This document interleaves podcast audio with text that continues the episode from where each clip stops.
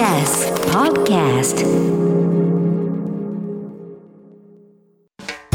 TBS Radio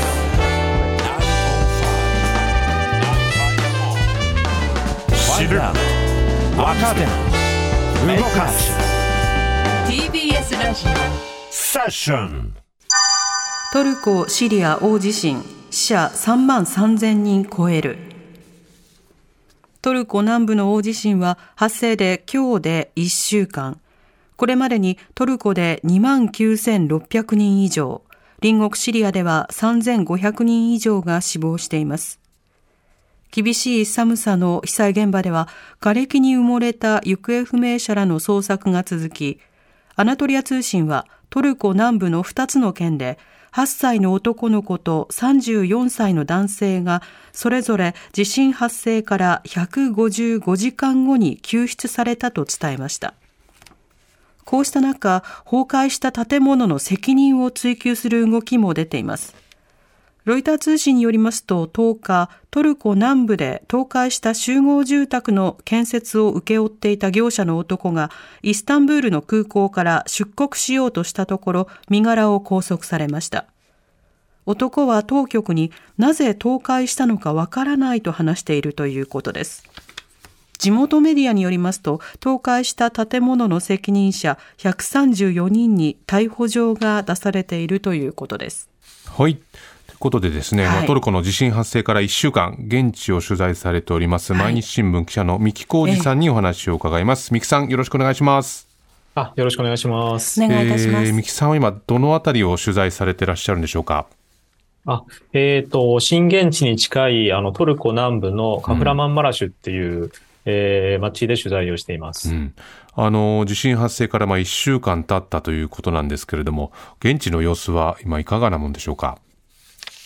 えっ、と、引き続き、あの、瓦礫の中の救出作業というのが続けられてまして、うん。えっ、と、地震から72時間で生存率が下がると言われているんですけれども、えっ、と、まあ、救急隊員によると、あ発生から20日間、あの、は生き残っていたケースもあるらしくて、うん。えっ、と、できるだけ多くの人を、えー、瓦礫の中から救出するって各国の救助隊も入って、うん。えー活動しています。そして、あの、避難所、えっ、と、家がなくなった方が避難所にいるんですけれども、うんえっ、と、皆さんテントを張って、えー支給されたテントで暮らしているんですが、ええ。えーテントを、まあ、ブランケットしかなかったところにストーブが入り始めたりとかうん。していたり、えーまあ、支援物資が徐々に入り始めて整備されてきているという状況だと思います。あの、まあ、報道ではこの、まあ、責任追及の動きというのも出てるというところがあるんですが、現地の報道というのは、まあ、どういった報道になってますか？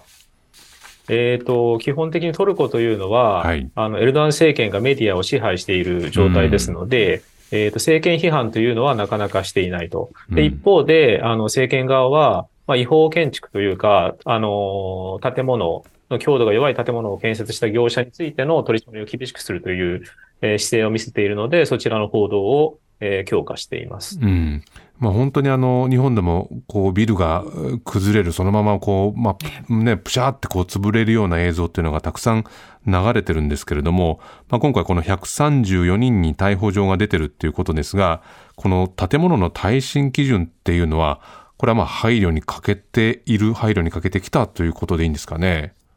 えっ、と、耐震基準自体は、えっ、と、2018年に更新されていて、それはあの非常にあうんの厳格なものになっています。ええただ、その耐震基準を実施していないということがあります。まず、あの、古い建物はそもそもあの耐震基準を満たしていない。あの、うん2000年からあの地震対策がトルコでは強化されてるんですけれども、それより前のものは耐震基準がないと。で、実際は、あの、耐震補強というのをしなくてはいけないんですけれども、うんまあ、政府はそれを耐震補強を重視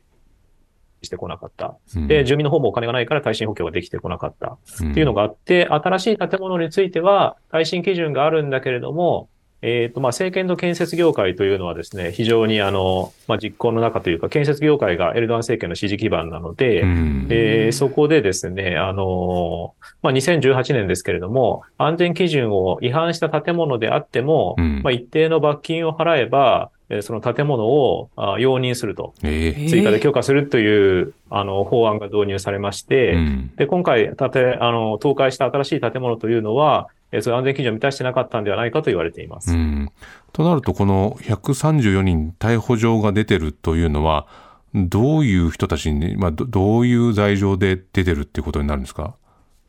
えっと、そこまではちょっと詳細にあの報じられてないので私はわからないんですが、ええまあ、基本、まあ、その違法に建築をしている業者もあると思いますし、うんまあ、政権と、えっと、政権の許可を得てやれた業者でも、あの、政権が、えー自分たちの責任を回避するために、うんあの、業者に責任をなすりつけるという側面もあるのではないかと私は見ています。うん。まあ、今お話にもあったように、こう、まあ、政治の状況っていうのも非常に不安定な地域だと思いますけれども、この震災の影響っていうのは今のところどういうふうに出てるというふうに感じられてますか？えっと、トルコでは今年の5月に選挙がある予定なんですけれども、うん。やはりこれだけ甚大な被害が出て、えー政権が、あの、政権の支持が落ちるというのを、今、エルドアン大統領は非常に恐れています。うんそのため、今、政権は、えー選挙の延期というのも検討してますし、えええっと、まあ、今のこの救出活動、えーうん震災対策について政権の批判をするということについて、非常に反国民的な行為だということで、えー取り締まりをする姿勢も見せています。うん、実際にその政権を批判する声というのはこう上がっていたり、あるいはでもまあメディアを通じてはなかなか伝わってこないとは思うんですが、現地ではそういった声というのは聞こえてくるようなもんなんですか？えっと、現地では皆さん、あの、匿名で、うん。あの、やはり政権の批判というのをしています。やっぱここ20年間、同じエルドアン政権が続いてきたんですけれども、まあ、耐震対策が実施されなかったと。うん。えー人の命を軽く見ているという意見はありますが、うん。じゃあ実際に実名で表立って批判するかどうかというと、やっぱり政権の目があるので、うんそこはえー慎重になっているという感じです。うんなるほど。その他、あの、今、三木さんが注目されて、取材されていることというのは何かございますか？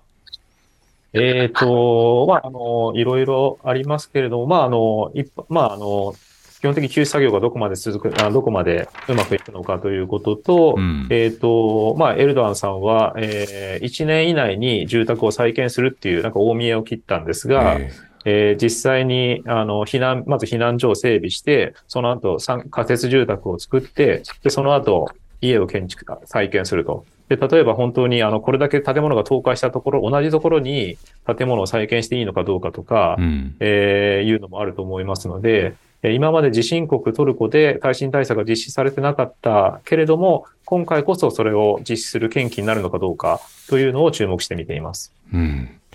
はい。あの、現地を取材する毎日新聞の三木浩二さんですが、あの、本当に注意して取材されてください。ありがとうございました。あ、ありがとうございました。ありがとうございました。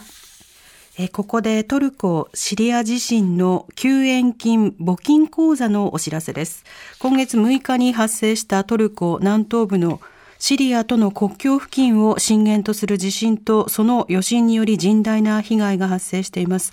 TBS をキーステーションとする JNN、JRN 共同災害募金では、この災害で被災された方々を支援するため、皆様からの救援金を受け付けています。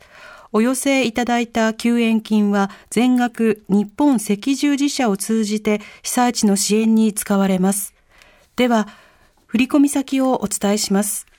三井住友銀行赤坂支店。口座番号は普通口座で9628608。繰り返します。9628608番。えー口座名は JNN、JRN 共同災害募金です。この振込先などはセッションのツイッターなどにも記載しておきますのでご覧ください。